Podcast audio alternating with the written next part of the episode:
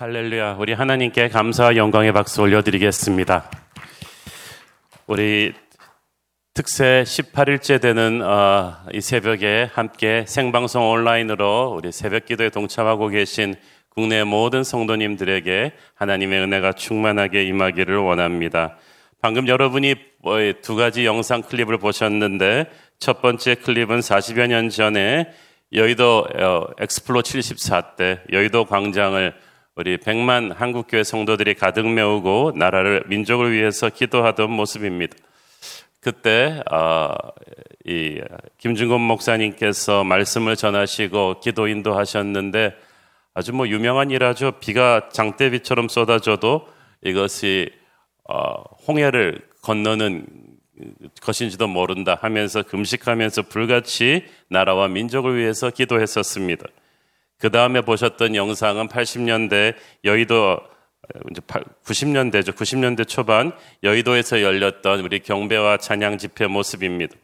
70년대, 80년대, 90년대까지 한국 교회는 어, 그렇게 열심히 모였습니다. 뜨겁게 나라와 민족을 위해서 기도했습니다. 역사적으로 굉장히 힘들고 어려운 일들이 많았지만 그 기도의 힘으로 하나님께서 이 나라를 살리셨고 한국 교회를 축복하셨던 것 같습니다. 저는 우리 새로운 교회가 이 불같은 한국 교회 기도의 맥을 계속 이어가는 교회가 되기를 바랍니다. 올 한 해 코로나로 인해서 본당에서 모일 수가 없게 되면서 비대면으로 이 온라인이나마 이 170일 넘는 특세를 계속 이어오면서 사실 뭐 육체적으로는 많이 힘들었습니다. 그렇지만 저는 하나님께서 우리에게 그 시절 한국교회 기도의 영성을 다시 회복시키고 계시는 듯한 느낌이 듭니다. 인생이 지치고 힘들 때 우리는 쓰러져서 쉬고 싶습니다. 모든 것을 포기하고 싶습니다. 그러나 우리에게는 쉼이 필요한 게 아니라 기도가 필요합니다. 아무리 쉬어도 쉬는 건 한계가 있고요. 어느 시점부터는 이제 일어나서 기도해야 합니다. 그것도 적당히 기도하는 것이 아니라 목숨을 걸고 다 함께 울부짖는 기도를 해야 합니다. 개인과 가정을 넘어서 교회와 나라와 민족과 열방을 향해 나가는 불같은 기도를 드려야 하는 것입니다. 우리의 기도의 크기가 우리의 믿음의 크기를 결정할 것이고 우리의 미래를 결정할 것입니다. 기도를 하지 않으면서 축복된 미래를 누리고 싶다. 그건 어부성설이죠. 오늘은 2020년 마지막 날입니다. 오늘 저녁에는 송구영신 예배가 있습니다. 그래서 송구영신 예배가 있는데 또 새벽에 우리가 나와서 기도를 해요. 새해가 넘어가도 특세는 계속될 것입니다. 많은 분들이 제 건강을 걱정해 주시는데 저는 이 힘든 시국을 견디고 있는 우리 성도들이 더 걱정이 됩니다. 우리가 지금 할 수 있는 유일한 일은 함께 이렇게 온라인 생방송으로 남아 기도하는 일입니다. 한치 앞을 볼 수 없는 하루하루를 살고 있지만 이 기도의 은혜 가운데 우리가 함께 있으니까 두려움이 없습니다. 우리가 말씀으로 채워지면 힘이 생겨요. 기도로 채워지면 힘이 생겨요. 좋은 음식을 섭취할 때처럼 당장에는 모르는데 시간이 갈수록 그 효과가 느껴집니다. 말씀으로 훈련받으면 그 사람에게서 능력이 나타납니다. 기도가 축적되기 시작하면 자기도 모르게 능력이 나타나요. 말씀을 통해서 기도를 통해서 하늘의 능력이 우리에게 우리도 모르는 사이에 다운로드 되고 있었어요. 능력은 말씀을 타고 기도를 타고 그러는 것입니다. 그러니까 신앙생활 하면서 자신이 무기력하게 느껴진다면 어떻게든 말씀을 붙잡으려고 몸부림쳐야 되고요. 기도하려고 몸부림쳐야만 됩니다. 설교 시간에 온 신경을 집중하고 성경을 읽고 묵상하고 성경 공부를 하고 어떤 방법을 쓰든 우리 안에 말씀을 채워 넣으려고 노력해야 합니다. 그러면 어느 시점부터 우리 안에 있는 두려움과 불안감 대신에 능력과 담대함이 솟아나는 것을 느끼게 될 것입니다. 에베소에서 그랬습니다. 하나님의 성령이 바울과 제자들을 통해서 능력 있게 역사하셨습니다. 두란도 서원에서 말씀 사역이 풍성하게 일어났어요. 말씀을 붙잡고 기도했어. 그랬더니 많은 사람들이 병이 나왔어.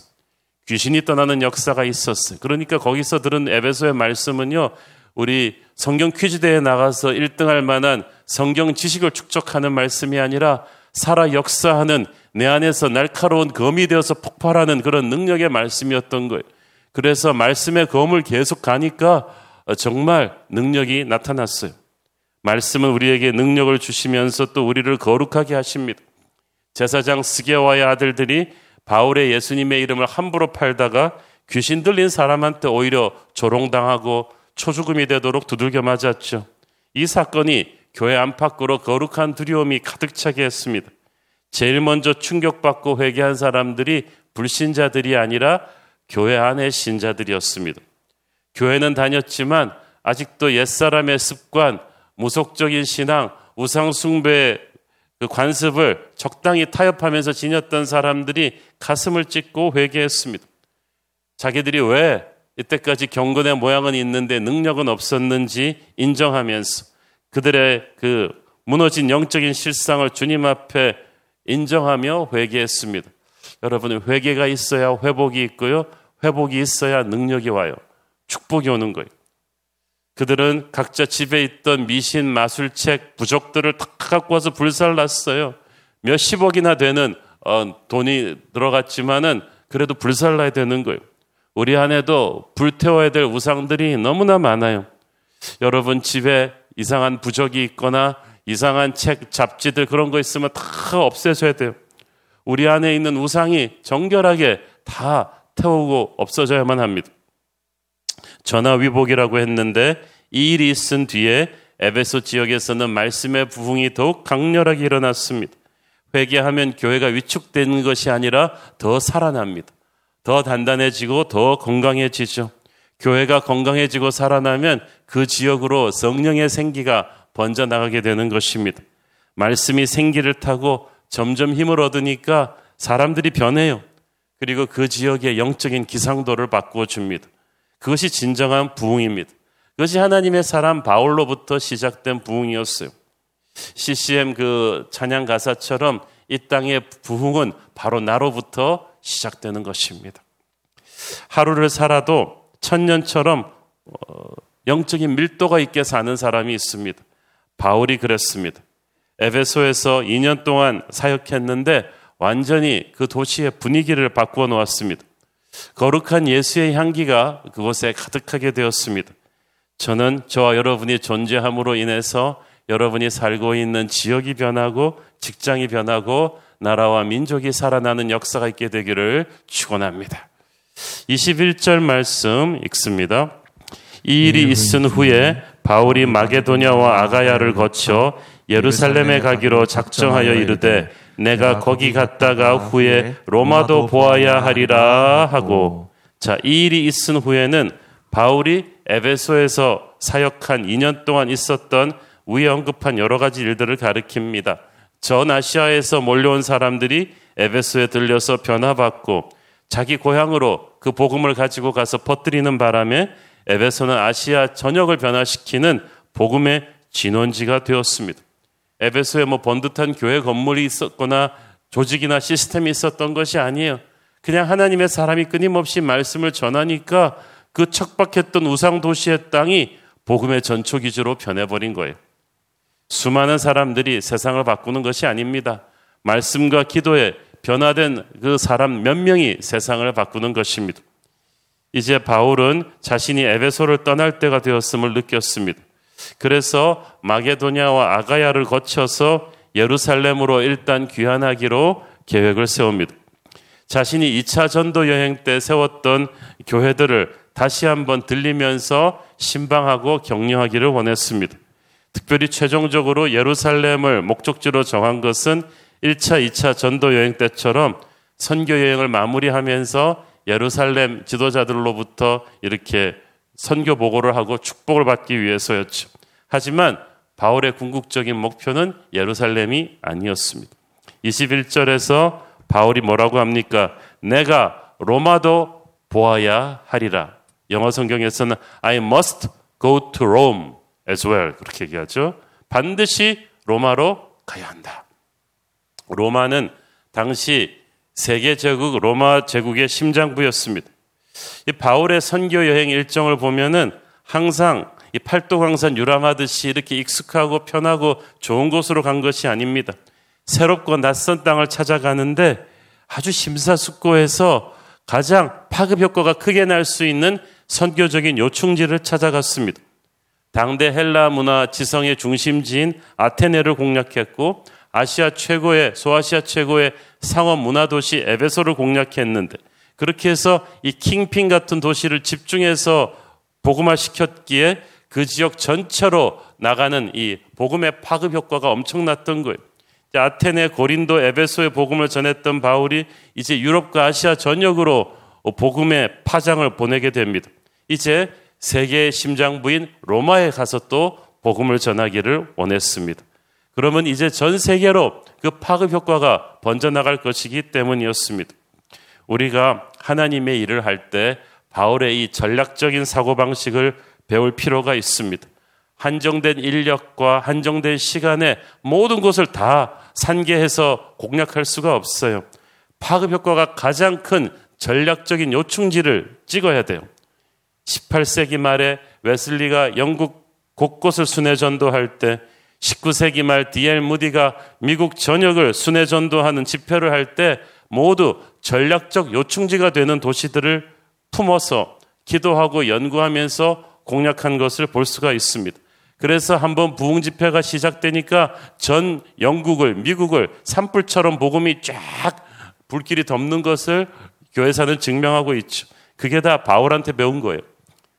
한정된 자원과 인력과 시간을 가지고 우리가 모든 것을 다 쫓아다니고 모든 사람을 다 만족시킬 수는 없습니다. 가장 파급 효과가 큰 것을 집중적으로 선택과 집중, 공략을 해야죠. 이 참 바울이라는 사람에 대해서 조금이라도 안다면 이 로마까지 가겠다는 바울의 생각에 놀라지 않을 수 없습니다. 본래 바울은 로마 시민으로 로마 교육을 받은 건 사실이지만 철저한 바리새인입니다. 유대인 선민 사상이 뼛속같이 스며 있는 사람이라서 다른 민족과 나라들을 가슴에 품은 사람이 아닙니다. 그런데 이스라엘을 넘어서 유럽을 가고 아시아를 가든 이제는 로마까지 가겠다고 합니다. 이건 마치 백인 우월주의자가 흑인들을 품고 동양인을 품고 열방을 품겠다는 것과 똑같은 거예요. 예수님을 믿고 나서 바울이 세상을 보는 눈이 바뀌었어요. 그 가슴 안에 있던 선입견이 다 깨져버렸어요. 그래서 자기가 이전에는 생각하지 못했던 새로운 미래, 새로운 꿈, 새로운 관심이 자꾸 생기기 시작합니다. 복음은 나의 선입관을 넘어서게 합니다. 나의 아주 개인적인 욕심, 야망보다 훨씬 더 크고 아름답습니다. 하늘이 땅보다 높음 같이 나의 생각이 너보다 더 크고 높다는 하나님의 말씀이 실제로 내 안에서 이루어지기 시작합니다. 저는 여러분이 성령님 안에서 새로운 인생의 목표가 생기기를 바랍니다. 가지고 있던 선입관이 깨지고 생각하지 못했던 꿈을 꿀 수 있게 되기를 축원합니다. 바울은 로마로 놀러 가는 게 아니에요. 돈 벌러 가는 게 아니에요. 복음 전하러 가겠다는 거예요. 그래서 로마는 바울에게 약속의 땅이 됩니다. 그 땅은 바울이 사역할 땅입니다. 추수할 땅입니다. 하나님이 주시는 비전은 내 욕심 채우는 도구가 아닙니다. 하나님이 주신 사명을 행해야 되는 그런 곳입니다. 저는 우리 인생에 로마가 있기를 바랍니다. 훗날 진짜 바울은 로마로 가게 되죠. 아주 다이나믹한 과정을 통해서 가게 되는데 우리가 하나님을 향한 거룩한 꿈을 꾸면 하나님께서 반드시 그 꿈이 이루어지게 하십니다. 그렇지만 또 바울의 최종 목표가 로마에서 끝나는 게 아니에요. 놀라운 사람입니다. 로마서 15장 22절 23절을 보세요. 시작. 그러므로 또한 내가 너희에게 가려 하던 것이 여러 번 막혔더니 이제는 이 지방에 일할 곳이 없고 또 여러 해 전부터 언제든지 서바나로 갈 때 너희에게 가기를 바라고 있었으니 서바나가 어딥니까? 오늘날의 스페인입니다. 그 당시 로마 제국 제일 끝부분 그때는 사람들이 지구가 네모나다고 생각했기 때문에 사람들이 땅 끝이라고 믿었던 그곳이에요. 바울은 서바나, 이 스페인이 어떤 곳인지도 몰랐는데 다만 그것이 땅 끝이라고 하니까 땅 끝까지 가서 제자 삼으라는 주님의 명령을 받들고 가겠다는 거예요. 참으로 엄청난 열정이 아닐 수 없습니다. 바울에게는 어떻게 가느냐, 얼마나 멀고 힘든가, 무슨 돈으로 가느냐, 이게 중요하지 않았어요. 주님이 말씀하신 비전이니까 한다. 그게 있었던 거예요. 정말 이 바울과 사도들, 그리고 훗날 웨슬리나 디엘 무디, 빌리그레안 같은 분들 보면 반드시 자기 세대의 땅 끝까지 가서 복음을 전해서 그리스도가 이 땅에 오시는 것을 꿈꾸었던 사람들입니다. 그래서 두려움을 초월했어요. 미련도 없어요. 진짜 제자는 이런 불타는 열정을 가지고 있는 사람입니다. 하나님이 뭐든지 시킬 수 있는 사람, 삶이 심플하고 복잡하지 않습니다. 가만 보면 바울은 항상 보통 사람은 생각할 수 없는 새로운 목표를 자꾸 생각해 내는데 이것은 바울이 낸 생각이 아니었습니다. 바울로 하여금 로마를 뛰어넘게 하고 스페인을 보게 하고 땅끝을 보게 한 것은 성령님이세요. 우리 인간은요, 육신의 눈은 항상 눈앞에 있는 이득밖에는 못 봅니다. 현실만 붙잡고 삽니다. 나 병 안 걸리고, 우리 자식 좋은 대학 가고, 내 은퇴 자금 마련하고, 그러나 그러니까 평생 자기 수준을 벗어나지 못해요. 인생이 비참하고 연약하게 됩니다. 그러나 하나님은 더 큰 미래를 보게 하시고, 차원 높은 세계를 보게 하십니다. 우리가 하나님을 묵상하면 사람이 커집니다. 새로운 미래, 새로운 꿈을 꾸게 하십니다. 뉴스를 보면 짜증과 불안감만 나는데 우리가 말씀을 듣고 기도하며 하나님의 임재 앞으로 깊이 들어가면 꿈을 꿀 수가 있습니다. 미래를 볼 수가 있습니다. 현실이 아무리 힘들어도 힘든 것을 느끼지 못하게 되죠. 하나님 안에 있기 때문에 우리는 기죽지 않아요. 희망찬 미래를 살 수가 있습니다. 성령의 눈으로 미래를 볼 때 현재의 고난이 장차 올 영광과 비교할 수가 없습니다. 그래서 그 미래를 보고 현실의 아픔을 이겨낼 수가 있습니다. 불평을 이제 스톱하고 감사와 희망을 선포할 수가 있습니다. 차가운 현실 속에서도 미래를 향한 소망의 불길이 가슴 속에 타오르니까 인생이 춥지가 않아요.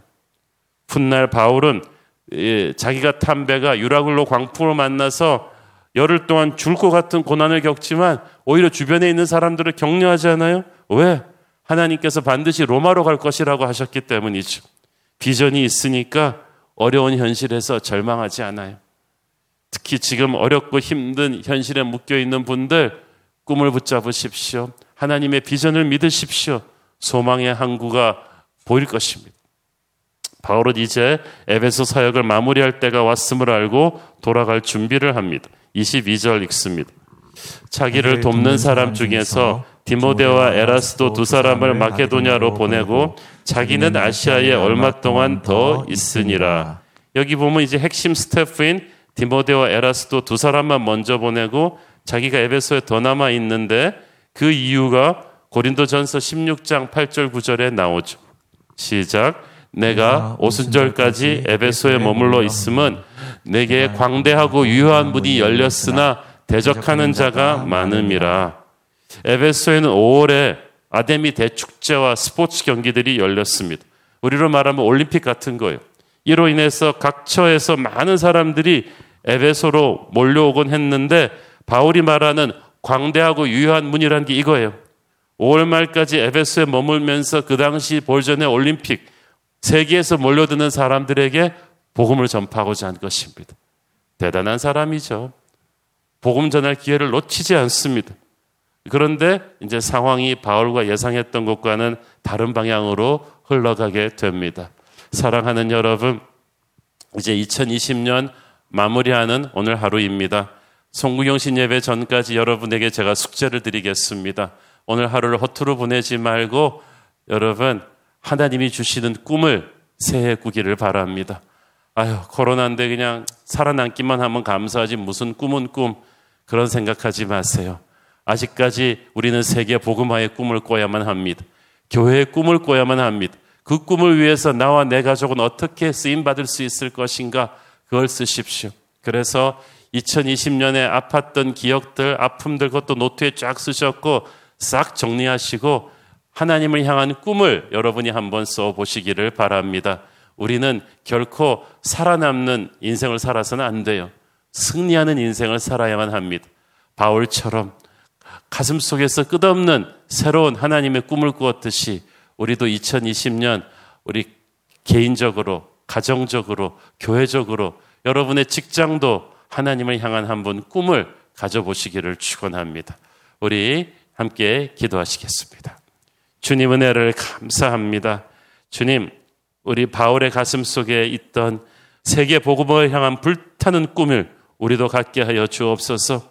40여 년 전에 엑스플로 광장을 가득 메우고 민족 복음화를 위해 기도했던 한국 교회의 그 영적인 기백을 기억합니다. 하나님, 한국 교회 많이 위축되었지만 이제 다시 일어나서 세상이 꺾지 못하는 영적인 기백을 회복하게 하여 주시고 불같은 기도의 맥을 이어갈 수 있도록 주님 도와 주시옵소서. 올 한 해 마지막을 하루 종일 기도하며 성령의 꿈을 꾸며 보내게 하여 주옵소서. 예수님 이름으로 기도했습니다.